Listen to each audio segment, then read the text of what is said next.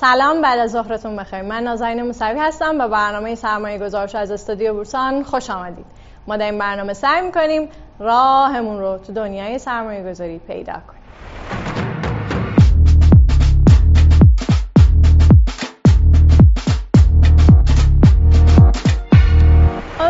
هستین حال دلاتون خوب باشه. پول سازی در بازار سرمایه به شیبه های مختلفی صورت می‌گیره. خیلی از افراد به اطلاعات نهایی دسترسی دارن و به همین ترتیب باعث میشه که اونها پولدار بشن. ولی خیلی از ماهایی که به این اطلاعات دسترسی نداریم مجبوریم با یک فلسفه سرمایه گذاری شروع کنیم. فلسفه سرمایه گذاری به این معنیه که بازارها چطوری کار می‌کنن و من چطوری می‌خوام در این بازار سرمایه گذاری بکنم. برنامه به اشتراک گذاری تجربیات دقیقا با هدف اینکه آدم ها بفهمن چطوری در بازار سرمایه گذاری بکنن راه خودش رو داره پیش می‌بره. امروز همراه داریوش روزبهانه کارشناس ارشد بازار سرمایه هستیم برای اینکه از تجربیات خودشون برامون بگن. آیا روزبهانه لطفا کمی از خودتون بگین و بفرمایید که چطوری وارد بازار سرمایه شدین و به بازار علاقمند سلام. خیلی ممنون از دعوتتون. مقدمه ای هم که گفتین خیلی مربوط میشه به کاراکتر افرادی مثل من و امیدوارم که برنامه خوبی رو در خدمتون باشیم.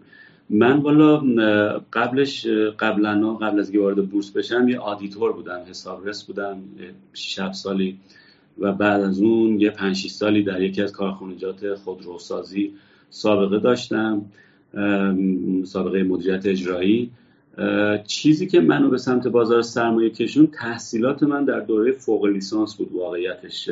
و چون finance خونده بودم دوستانی در بورس بودند که توصیه می‌کردن حضور من در این بازار می‌تونه مفیدتر باشه و به این دلیل اومدم.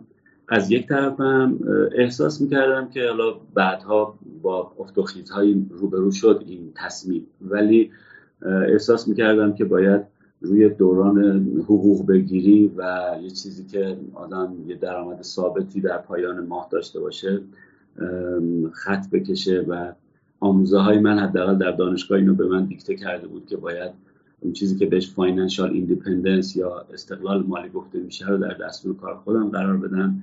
دوست داشتم از خلاقیت های فردی خودم استفاده بکنم و به این دلیل بازار سرمایه رو در با تحصیلاتم جای مناسبی پیدا کردم و اومدم. هرچند که حدود 7 سال بعد از ورود من به بازار سرمایه همه این تصمیم با افت های بسیار شدید شکست ها و موفقیت ها روبرو شد تا اینکه بالاخره من فکر می‌کنم در سالهای اخیر تونستم سیستم فکری خودم رو ساماندهی بکنم و الان تو مسیر هستم.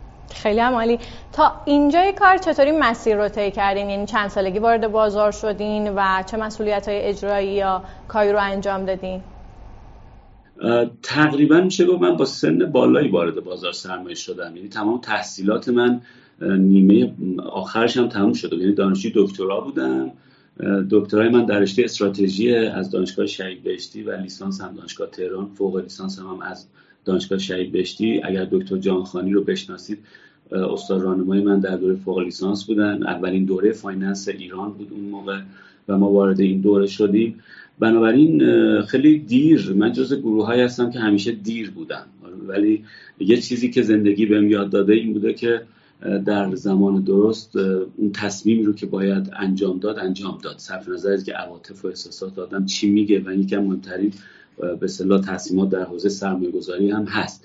ولی من دائما رئیس هیئت مدیره شرکت های کارگزاری بودم یا عضو هیئت مدیره شرکت های کارگزاری بودم. با تجربه سوابق اجرایی که داشتم از پایین شروع نکردم. همیشه به عنوان عضو هیئت مدیره شرکت های کارگزاری بودم. اولین کارگزاریم خدمت خانم افشار بودیم کارگزاری سهام بارز. بعد کارگزاری آبان. اونجا مدیر تحقیقات بودم و الانم که رئیس مدیر کارگزاری بانک خواهر بسیار عالی. اگه قرار باشه شما بازار سرمایه رو به یه چیزی تشبیه کنین اون چیز چیه؟ یه پدیده غلط اسمشو می‌ذارم. یک پدیده مالی که مهمترین سیگنالی که به یک سرمایه گذار ارسال می‌کنه یک به اصطلاح داده غلط.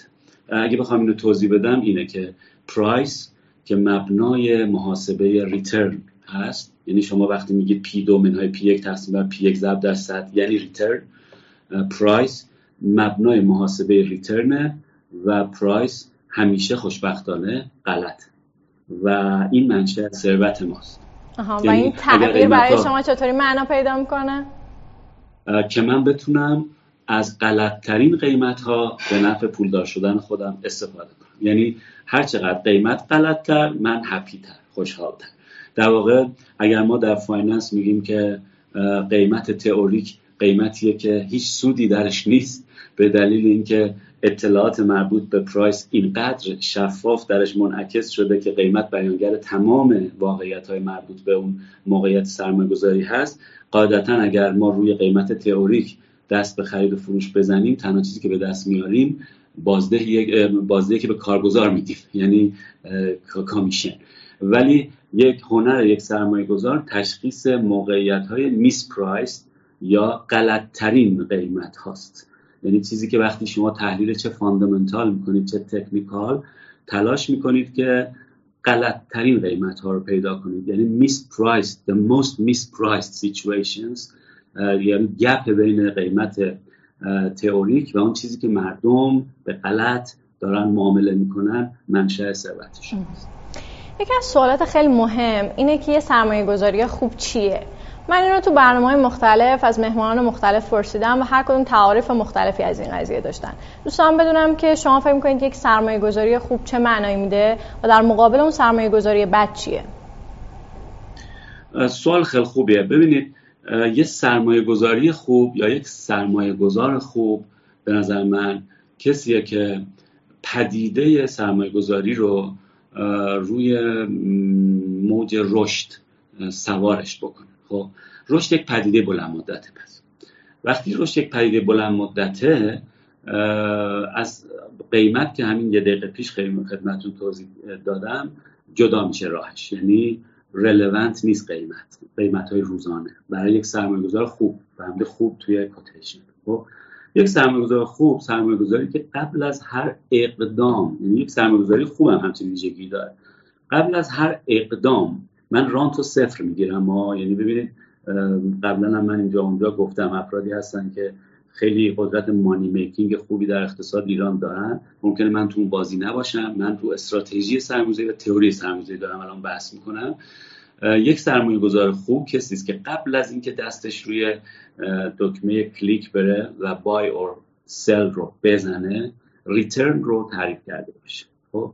حالا این return که بنیادی بحث ما هم همینجوری شروع شد دیگه. بنیادی ترین فاکتور تصمیم گیری است. از ریسک قابل تفکیک نیست. یعنی حداقل از 1952 میلادی به بعد که آقای مارکوویتس تئوریزه کرد تئوری مدرن پورتفولیو رو تئوری مدرن سرمایه گذاری رو سعی کرد این دو تا رو از هم تفکیک کنه و بعد اثبات کرد و گفت که اساسا این دوتا قابل تفکیک از هم نیست. بنابراین تمام رفتارهای سرمایه گذاری شما به عنوان یک سرمایه گذار اینکه چه موقعیتی برای شما جذابه اینکه چه موقعیتی با تحمل ریسک شما در تناسبه خروجی بنیادی اون return. یعنی شما return رو اگر ست نکرده باشید تمام رفتارهاتون گیج می‌زنه غلط make sense نمی‌کنه معنی خاصی نداره. بنابراین return اینکه من بگم مثلا 60 درصد return می‌خوام و شما بگید 100 درصد قطعا رفتار سرمایه گذاری شما مخاطره آمیزتر aggressive تر تهاجمیتر خواهد بود و مال من محافظه کارانه‌تر خواهد بود. حالا این کجا اومده؟ بیرون خود این return این return تابع میزان ریسکی که من می‌تونم تحمل بکنم سن سال طرف سابقه سرمایه گذاریش دسترسیش به اهرم های مالی و غیره. بنابراین یک سرمایه گذاری خوب سرمایه گذاری نیست که موقعیت سرمایه گذاری جذابی رو اتخاذ کرده باشه.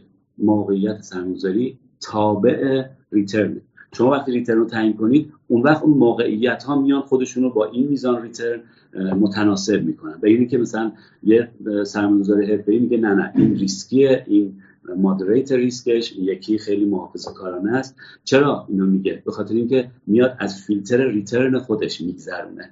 ناگفته نماند که وقتی من میگم return روی دیگه سکه ریسکه ها. یعنی ریسک و return همونطوری گفتم ارتباط ارگانیکی با هم. خب من می‌تونم بپرسم از شما حالا می‌تونید در به این سوال جواب ندید که شما سالانه چقدر بازدهی براتون خوبه و فکر می‌کنید که اگه به اونجا برسین باری الله خیلی کار خوبی کردم و خیلی تونستم آره. موفق باشم. خیلی سوال خوبیه خیلی سوال خوبیه. ببینید اگر ما همین الان یه تیکت به به صلاح می‌شد رفت بدون و نه رفت به رفت و برگشت به آمریکا بگیریم. در اقتصاد آمریکا اگر شما بگید که من سالی 60 درصد ریترن می‌خوام یه مقداری یه جوری نگاهمون می‌کنن مثلا میگن که آقا اوریج مثلا fund های سرمایه گذاری اینجا اگر 12 درصد historical باشه ما برای مدیر fund کف می‌زنیم. یا مثلا تورم اینجا حدود یک درصد و نرخ بازده بانکی مثلا 20 درصد اصلا make sense نمی‌کنه. اصلا ما نمی‌فهمیم اینو. بنابراین average return در هر اقتصاد با, با یکدیگر متفاوته. در اقتصادی مثل اقتصاد ایران من میگم پایداری بازده که اصلا در هر اقتصادی درسته حول نرخ 60 تا 70 درصد مثلا 65 درصد تا 70 درصد پایدار ها ممکنه شما یک سال 30 درصد بگیرید یک سال 120 درصد. آن اوریج اگر شما 65 درصد بگیرید چرا میگم 65 درصد؟ چون اولین صندوق سرمایه‌گذاری ایران که در 1386 تأسیس شد و بعد ما سابقه صندوق های سرمایه هم نگاه بکنیم که تقریبا اقتصاد ایران رو represent می‌کنن نمایندگی می‌کنن. 65 درصد حدودا return داشته بازده داشت این بازده هم از دلار می‌بره هم از بورس بخوایم حرف بزنیم هم از مسکن می‌بره هم از سکه و طلا می‌بره از ارز می‌بره از همه چی می‌بره. و این 65 حالا این 65 درصد هم تورم رو هج می‌کنه هم خیلی ریسکی نیست. هم learning توش هست یادگیری توش هست و بنابراین به نظر من اگر این بازده تکرار بشه مرکبش بازده خیلی خوبی مثلا برای دوره پنج ساله تا ده سال است. عجیب عجیب بازده خیلی خوبیه به نظر من. هم ریسک رو مدیریت کردید ولی ممکنه مثلا به شما پیشنهاد اغوا کننده بشه بگه 200 درصد یا فلانی خیلی خوب money making کرده. ممکنه learning توش نباشه و ممکنه به اصطلاح اهرم بالایی استفاده کرده در اون لحظه ریسک بالایی رو تحمل کرده. من 65 درصد پیشنهاد می‌کنم. سالانه تکرار یعنی شما در واقع دار... یعنی شما دارین میگین که سالیانه 65 درصد رو گرفتین و خب این خیلی عدد خوبیه برای هر کسی که بخواد آره. وارد دنیای سرمایه‌گذاری بشه. سال آره بخوام شفاف هم باشم باهاتون.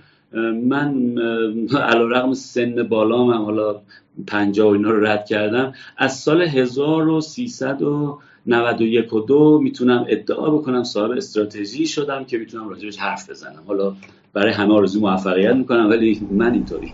آها. این خیلی خوبه. میشه یکم بهمون بگید که این استراتژی شما چه در واقع فاکتورهایی داره که آدم ها برن دنبال اینکه بخوان برای خودشون یه استراتژی درست به, به درست بکنن برای خودشون؟ آره آره. ببینید یکی از مهمترین فاکتورهایی که اون چیزهایی که من به عنوان فاکتورهای خیلی خوب گفتیم سرمایه گذاری در نظر می‌گیرن چیزایی که در شکست خورده ها به معنی شکست خورده میدیم ما موفق تر از من خیلی یا خیلی ها تو بازار هستن. گورو واقعا آدم فرزانه های سرمایه گذاری که تو مانی میکینگ حرفایی برای گفتن دارن و شما هم دیدم که به فراخور دعوت کردید اما من میگم که فاکتورهایی که ثبات میده به سرمایه گذاری یکی از بنیادی تریناش که خیلی ساده است و رایت نمیشه جدا نکردن جریان عادی زندگی از سبد سرمایه گذاری خب دلیل این که می‌بینم می‌بینم اطراف خودم ها مثلا فرض کنید که یه نفر می‌خواد چال چولای زندگیشو با پورتفوش پر کنه. یکی می‌خواد مثلا پول بفرسته برای خانواده‌اش خارج از کشور از محل سود پورتفولیوش. یکی می‌خواد خونه بخره یکی می‌خواد ماشینش رو عوض بکنه. ترکیب نیازهای روزانه ما در زندگی با پورتفولیو فاجعه باره. این یکی از بنیادی ترین فاکتور چرا؟ به خاطر اینکه time frame ها و چارچوب های زمانی که شما الزام داره یک سهم رو که تو مدار رشد نگهداری لزوما با نیازهای مالی شما یکسان نیست. بنابراین این تفکیک باید به طور قاطعی اتفاق بیفته. چه ده میلیون تومن پول داشته باشید چه چند میلیارد تومن چه صد چند صد میلیارد تومن پول داشته باشید باید طوری تنظیم کنید زندگیتون رو که به جریان سبد سرمایه گذاریتون لطمه وارد نکنه. یعنی من یادم تو مقطعی از زندگیم همین الان هم ممکنه باشه که ممکنه کار دوم هم طرف بگیره تا پاسی از شبم کار بکنه که سهمشو نفروشه این وفاداری به سبد سرمایه گذاری که میگی نباید دست بخوره. بعد میگه چقدر نباید دست بخوره؟ میگه حداقل سه سال. برای اینکه base سرمایه گذاری شکل بگیره و بتونه از اون خودش دفاع بکنه رشد کنه. به اجازه رشد به پورتفولیو بدید یکی از مهمترین فاکتورست فاکتور دوم که قبلا اشاره کردن تعیین return قبل از act یعنی قبل از هر نوع عمل سرمایه‌گذاری شما باید سطح return تون رو تعیین کنید این رو. مثلا فرض کنید در ایران مشتریان زیادی رو من باشون روبرو بودم که مثلا سقف بازدهشون باز بوده میزان تحمل ریسکشون هم صفر بوده ریسک صفر می‌خواد با سقف بازده باز این اصلا در دنیای finance معنی نداره. شما باید این دوتا رو با هم بلنس کنید harmonize ش کنید و بعد بیایید تو باز این هم دومین فاکتور. درسته؟ سومین فاکتور باور به این مسئله است. این اینو من خیلی ازش بازده گرفتم خودم شخصا. و این اینه که اگر ما market ها رو این, این سومی و به نظر من بنیادی ترینشه. market ها رو به کارآمد و ناکارآمد تقسیم بکنیم دو سر پیوستار یعنی یه پیوستار می‌کشیم. یه بازار در یک extreme خودش بسیار کارآمده مثل بورس نیویورک در یک extreme ش بسیار ناکارآمده مثل اقتصاد ایران و بورس ایران. در این دو حالت من توصیه می‌کنم سرمایه گذاران passive باشن. یعنی استراتژی سرمایه گذاری باید تکیه بده ببین چی میشه باشه. یعنی مثلا unit صندوق بخرید یا خودتو به یه صنعت index کنید چرا؟ به خاطر اینکه شکست دادن شاخص ها در چنین حالت های حدی بسیار کار دشواریه. مثلا در اقتصاد ایران هرچی هم شما می‌خواید تحلیل فاندامنتال بکنید دلار میاد بالا بازار میره بالا. من برنامه قبلی هم داشتم نگاه می‌کردم. خیلی دوست عزیزمون تکنیکالی داشت صحبت می‌کرد و خیلی هم استفاده کردن. ولی تجربه من اگر بخوام باهاتون شیر بکنم در سال 92 96 97 قبلترش و همین الان خب جامپ های دلار در اوج ناکارآمدی با یه تأخیری بازار به دنبال خودش کشونده. الان tick by tick شده. یعنی هرچی دلار میره بالا بازار میره بالا دلار شل می‌کنه. حالا سیاستمدارا هرچی میگن تاثیرش از طریق کاتالیزوری به نام دلار میاد index شده market به این بنابراین تلاش برای اینکه شما return های غیر متعارف بگیرید خارج از بازی که در دو سر این طیف قرار گرفته می‌تونه خطرناک باشه. به محض که بازار از این شرایط حدی خارج میشه به نظر من تازه تحلیل fundamental مفهوم پیدا می‌کنه.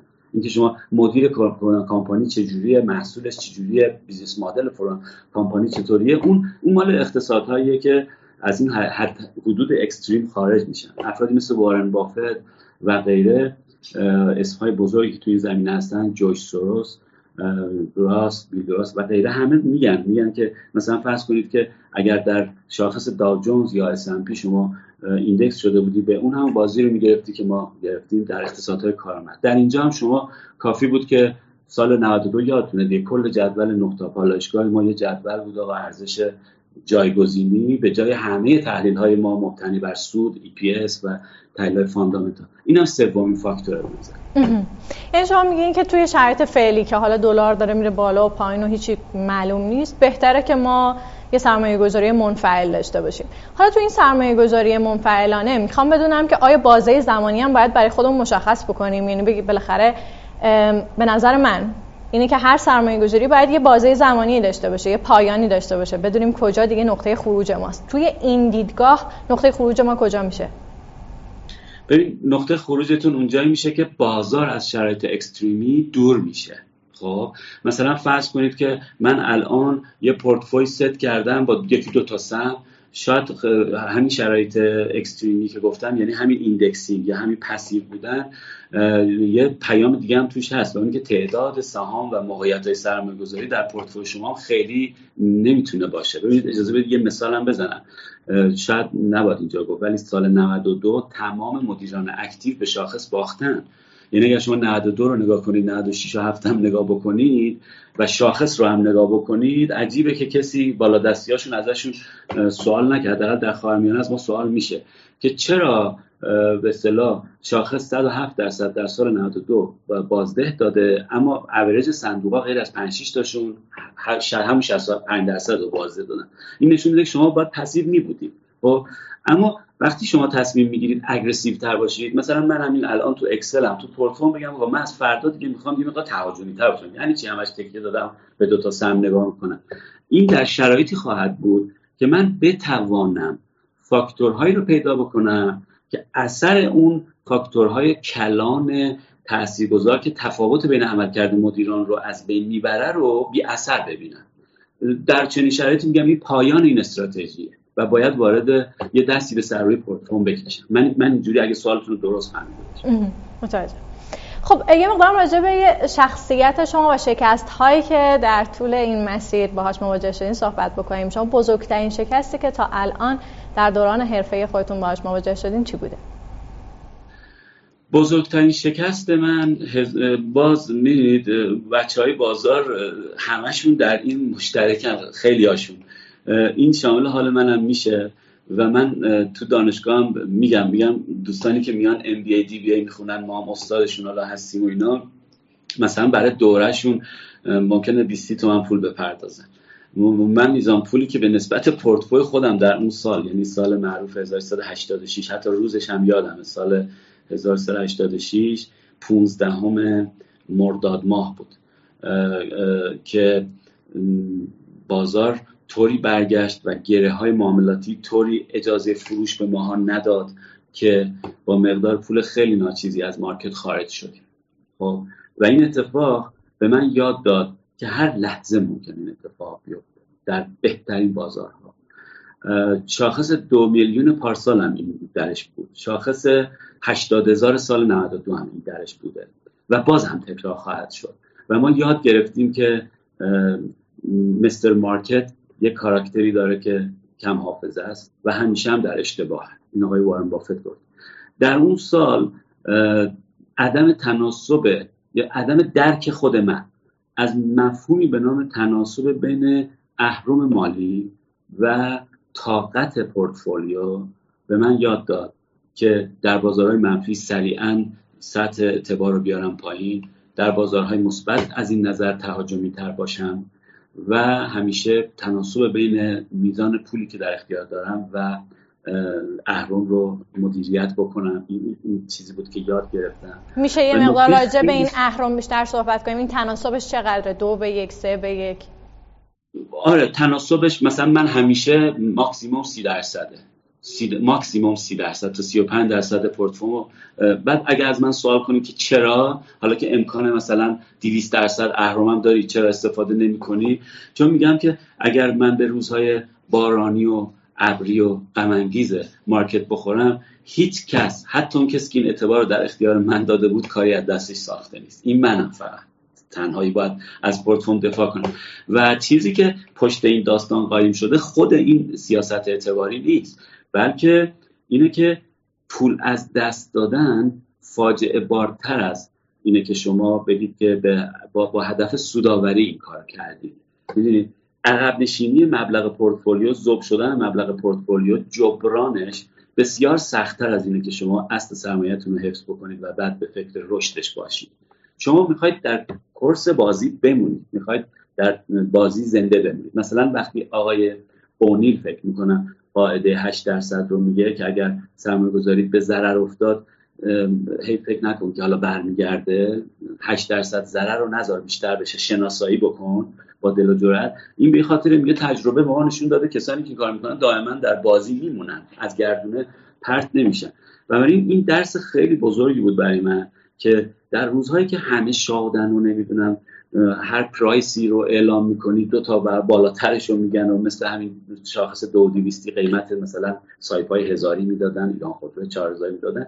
تو اینجور شرایط ها بترس مراقب باش. دچار هیجانات نشو و من من تجربه شخصی من اهرم بوده واقعا. یعنی همیشه میترسم و مراقب هستم که میزان اهرمی که استفاده می‌کنم متناسب باشه. خیلی وقتا گفته میشه که آدم هایی که در بازارهای مالی موفق هستن به نوعی دارای یک نابهنجاری رفتاری هستن. مثلا وسواس دارن شبا نمیخوابن یا چیزایی از این دست. من می‌خوام بدونم که آیا شما هم یکی از این نابهنجاری رفتاری رو دارین یا جز افراد نرمال حساب من خودم تو نرمالات طبقه بندی می‌کنم با یه توضیح. ببینید توضیحش اینه که شاید بیاید اینو تئوریزش کنیم خیلی کوتاه بخوام توضیحتون اصلا ببینید دنیای سرمایه گذاری دنیای اموشنال. دلیل این که بحثمون با ریترن شروع کردیم همین بود. ببینید بلک راک چیکار می‌کنه؟ فیدلیتی چیکار می‌کنه؟ ونگارد چیکار می‌کنه؟ صندوق های سرمایه‌گذاری در ایران چیکار می‌کنن؟ fix یا حالا صندوق های سهام؟ اینا return offer می‌کنن. چرا؟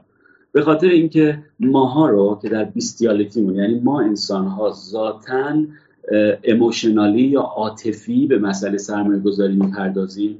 اما return پدیده ایه که بازده پدیده ایه که این پدیده به شدت عاطفی رو که با همون مسائلی که شما فرست کردید تطبیق داره پل میده به سمت رشنالیتی یا عقلانی بنابراین بازده وجود داره که ما عواطفمون رو چک کنیم کنترل بکنیم. بنابراین من وقتی اینو تئوریزه کردم برای خودم همون هیجانات و عواطف یک فرد نرمال و یک فردی رو دارم که همه دارن. ممکنه در سال 86 بیشتر کمتر خوابیده باشم هیجان ولی نه از زمانی که استراتژیمو تعریف کردم نرمال تر شدم. یعنی چی؟ نرمال تر شدم. یعنی حرکاتم متکی بر return و ریسک بوده. به این دلیل دور شدم از emotionality یعنی یه مقدار رفتم به سمت عقلانیت بیشتر و توصیه من به دیگران اینه. بنابراین در این business اجتناب ناپذیره که ما emotional هستیم. این بحث مالیه رفتاریه که ایشالله فرصت بود راجع به جزئیاتش صحبت می‌کنیم بعدا ولی مالی رفتاری هم اینو میگه. اصولا تمام تئوری های مالی رفتاری نتونستن در سطح فردی مسئله رو حل بکنن. حتی کتاب آقای کانمن و اونایی که اینو ادامه دادن همشون تحقیقاتشون آزمایشگاهش کل مارکته. یعنی یک مارکت رو پدیده گرفته نرفته. ایندیویدوالی در سطح افراد بس نکرد. و این وقتی پدیده اینقدر اموشناله توصیه من تعریف یک ریترن از پیش از پیش به ترتیبی گفتم که ما رو از حوزه عواطف دور می‌کنه و به اون آرامش بیشتری. ما یه دوگانه داریم به نام دوگانه درونگراها و برونگراها. درسته که هیچ آدمی نیست که کاملا درونگرا باشه یا هیچ آدمی که کاملا برونگرا باشه. اما به نظر می‌رسه که افرادی با درونگرایی یا برونگرایی نحوه مواجهشون با مسئله خیلی با هم متفاوته. شما فکر کنید کدوم یکی از این دو طرف طیف در بازار سرمایه موفق تر در یک کلم برونگراها. خب در یک کلم برونگراها ولی توضیحش اینه که اصولا نه تنها بازار سرمایه بلکه بیزینس به معنی عام کلمه یعنی ورود در کسب و کارها. مدیریت بنگاه ها سرمایه گذار بودن یک یک کسب و کار برونگراست ذاتن ببینید یعنی شرکت های آمریکایی هم شما ملاک بگیرید یا تاریخ مدیریت رو در صد سال اخیر ما یه سروی داشته باشیم از تمرکز بر تولید در ایستگاه تولید به marketing در واقع marketing function برونگراست. تولید و مهندسی یک function درونگر در سرمایه گذاری هم اینجوریه. یک سرمایه گذار برونگرا عضو مناسبتری از یک تیم تحلیل بهتر می‌تونه اطلاعات کسب بکنه. در سوال کردن hesitate نمی‌کنه یعنی خودش رو هی کنترل نمی‌کنه حرف می‌زنه. و برای همین به نظر من یک فاکتور موفقیت در سرمایه گذار برونگرا بودن. خب آیا سهمی هست که اگر تحلیلگری اون کسی که شما بهش اعتماد دارید به شما زنگ بزنه بگه آقای روزبهانه اینو بخر شما نخرید؟ بله. اگه با استراتژی من. آره من یه خط توی اکسلم دارم و 6 ماه حدود هفت ماه پیش این کارو نکردم. حالا اسم سهمم مثلا بگم. بله اگر که سهم آره مثلا فرض کنید من سهام بانک خارمیانه رو دارم. خب جز جزوه که اصلا سنگین ترین بخش پورتفوی من سهام خود بانکمونه. دارم مثلا کارم هم اینه ممکنه قبل از مجمع پولم پارک کنم اونجا ولی در طول سال تو بازار میچرخم و بعد تو تمام افزایش سرمایه های شرکت رشدی تا زمانی که این رشد ادامه داره شرکت می‌کنم پسیبلی خب ولی مثلا اون خطی که اونجا نوشتم و الان نگاه می‌کنم که به کار درستی کردم به نظر خودم این بود که من پیشنهادهای اقوا کننده ای رو که اگر بهت میگن در یک دوره کوتاه درصد بسیار عجیب غریبی بازده بهت میده رو بتونم همون رو در یک فاصله یک ساله یک و نیم ساله با استیک کردن به چسبیدن به استراتژی خودم محقق کنم با قاطعیت اون رو رد می‌کنم. به خاطر اینکه اون چیزی که روش عمیق شدم و تمرکز کردم برام معنی دارتره و در تناسب با استراتژیمه. و استدلال ها تا زمانی که نقض نشده اون رو بهش وفا دارم اگر ببینم که نه مثلا اون تحلیل من غلط بوده بازبینی می‌کنم. ولی بله مورد هایی که با قاطعیت رد کردم زیادن. لطفا نام سه تا تحلیلگری رو برامون بگین که اگر به شما سهمی رو پیشنهاد بکنن شما با جدیت بهش فکر می‌کنید. و لطفا بفرمایید که این افراد چه ویژگی های منحصر به فردی دارن که باعث شده که شما در ذهنتون داشته باشین که اینها تحلیلگران خوب و قابلی هستن. تو بازار خودمون؟ بله بله. توی بازار خودمون والا زیاد من مثلا فرض کنید آقای فراهانی که هستن جز مشتری های خودمون هم هستن و دو تا شرکت رو هم اداره می‌کنن و یک بار هم در برنامه شما بودن. حرفاشون به نظر من قابل اعتناست دیگر نمی‌دونم. اگر بخواید دعوت بکنید مثلا آقای پریرخ از سرمایه‌گذارهای قدیمی و با سن و سالن آقای اسکری مارانی اینا جدا کسانی هستن که مستقیم و غیر مستقیم اگر حرفاشون رو بشنوم برام قابل اعتناست. و تریس هم کردم دیدم که وقتی حرف زدن بعد از چند ماه بازار و واکنش که در تحلیل اینا بوده از خودش نشون و با من آخرین سوال اگر بخواید توصیه بکنید به افرادی که تازه می‌خوان وارد بازار سرمایه بشن و علاقمندن اون توصیه ها چه خواهد بود؟ ببین اون توصیه ها لابلای صحبت ها اونم بود اول اینکه بازدهشون رو قبلا مشخص کنن و سطح تحمل ریسکشون رو. جریان عادی نیازهای مالی زندگیشون رو از پورتفولیو جدا کنن. حتی به قیمت اینکه سخت کوش باشن تو مشاغل دیگه. یعنی اصلا قرار دست نزنن به این پورتفولیو برای دوره زمانی مشخصی اون کار بکنن. اون سخت کوشی رو بیرون از بورس داشته باشن. و به اصطلاح اهرم رو و مسائل اعتباری رو هم رعایت بکنن. و چیزای دیگه هم هست مثلا فرض کنید که زبان انگلیسیشون رو خیلی قوی کنن به نظر من. من در خیلی از مصاحبه ها وقتی میام یک زیر های شما میرم یکی نمیشه این که همش انگلیسی حرف می‌زنه که نفهم مثلا چی گفته اینا. ولی خب این تقصیر ما نیست. این این حرفه از خارج اومده. خیلی از عبارتاش با یک کلمه میشه. خیلی مفهوم رو منتقل کرد. ولی من تجربهم گفته که زبان انگلیسی در سرمایه گذاری ما رو از تله سرمایه گذاری های لوکال و محلی نجات میده و اگر ایران چند سال بعد رو بخوایم ببینیم جوانترا بدونن که با این تسلط بر ساختارهای مالی بین المللی خیلی خیلی option های سرمایه گذاریشون می‌تونه گسترده تر باشه. بورس های بین المللی کریپتوها و و سایر درست. خیلی ممنونم من کوتاه کوتاه جواب میدم که شما به سوالاتتون بله بله خیلی ممنونم آقای روزبهانه من واقعا کیف کردم از گفتگو با شما صحبت های شما دقیقا مطابق با اون چیزی بود که در ذهن من بود. از فلسفه سرمایه گذاری خیلی چیزهای خوبی یاد گرفتم. من با شما خداحافظی من هم استفاده کردم. خیلی ممنون از دعوتتون. سلامت باشین. و خدا نگهدار. خب با آقای داریوش روزبهانه کارشناس ارشد بازار سرمایه صحبت کردیم در رابطه با فلسفه سرمایه گذاری ایشون حرفای خیلی خوبی زدن و دقیقا همون مفهوم بود که من می‌خواستم منتقل بکنم اینکه بازارها چطوری کار می‌کنن و اساسا ما باید چطوری در این بازار فعالیت بکنیم. اینکه دقیقا همین نکاتی که یه استراتژی خوب چه استراتژی یه سرمایه گذاری خوب چه معنایی داره و چیزایی از این دست که ایشون به خوبی راجع صحبت کردن. خیلی هم ممنون از اینکه تا اینجا برنامه همراه من بودین. من نازنین موسوی اینجا استودیو بورسان برنامه سرمایه گذار شد. تا پس فردا ساعت 14 مراقب خودتون باشید